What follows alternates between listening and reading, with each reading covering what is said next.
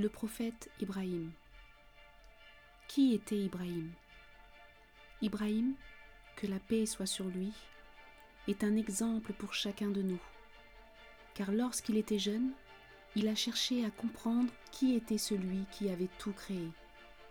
Toi aussi, en grandissant, tu te poseras cette même question, et peut-être te l'es-tu déjà posée. Ibrahim chercha, réfléchit, et observa ce qui paraissait le plus grand et le plus beau en ce monde. Les étoiles brillantes de la nuit, la lune et son éclat, ou encore le soleil si puissant. Rien de cela n'était le Créateur, car tous disparaissaient à tour de rôle. Il conclut donc que toutes les choses créées dans ce monde apparaissent puis disparaissent un jour ou l'autre.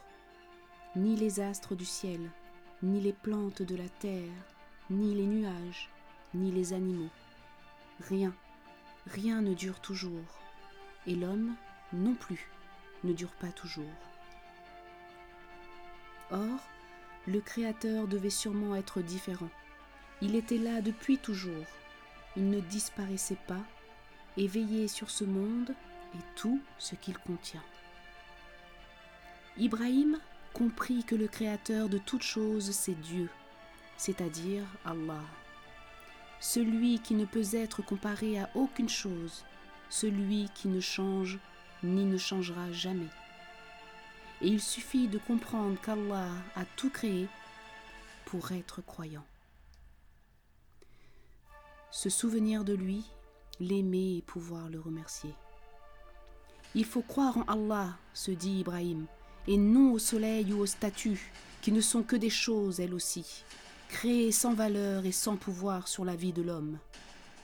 Ibrahim vivait dans une contrée où les gens adoraient les idoles, et croyait en l'influence des astres sur les événements à venir et sur la destinée des hommes.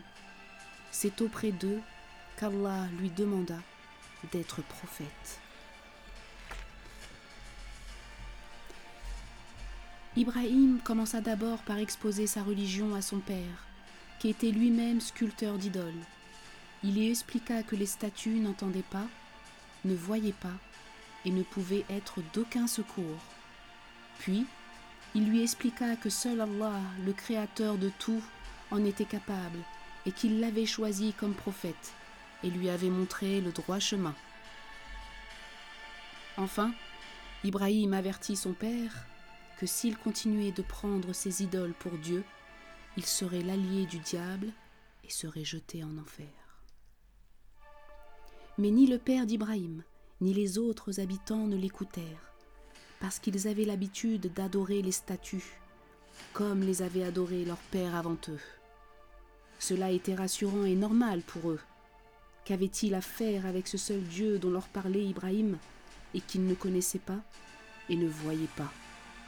Ils aimaient leurs statues, en prenaient soin, et leur demandaient des richesses, la santé ou d'autres choses depuis très longtemps. Pourtant, elles n'étaient que des tas de pierres. Elles n'entendaient pas ni n'exaucer les prières. Ibrahim trouvait ces gens stupides et se mit à détester ces statues. Un jour, alors que tous les villageois étaient partis pour célébrer une fête, Ibrahim décida de démolir ces statues pour montrer au peuple qu'elles n'avaient aucun pouvoir. Lorsque les habitants découvrirent les idoles cassées, le prophète leur dit pour les faire réfléchir que c'était la grande idole qui les avait détruites. Mais cela ne les aida pas à comprendre, et ils ne se mirent pas à réfléchir.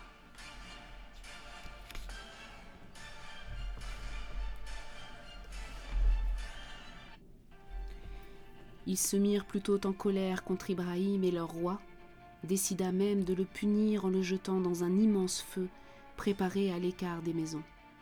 Mais Allah aimait beaucoup Ibrahim. Jamais il n'aurait laissé quelqu'un lui faire de mal.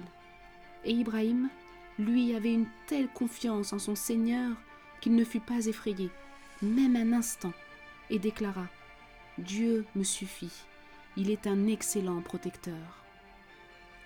Ainsi, comme Allah, le Tout-Puissant, a tout créé et que toute la création lui est soumise, il ordonna Ô feu, sois pour Ibrahim une fraîcheur salutaire. Et même au milieu du feu où il avait été jeté, Ibrahim ne sentit pas la chaleur et ne fut pas brûlé. Il était sauf. Après cela, il fut suivi par de nombreuses personnes qui ont cru en sa mission et sont devenues croyantes.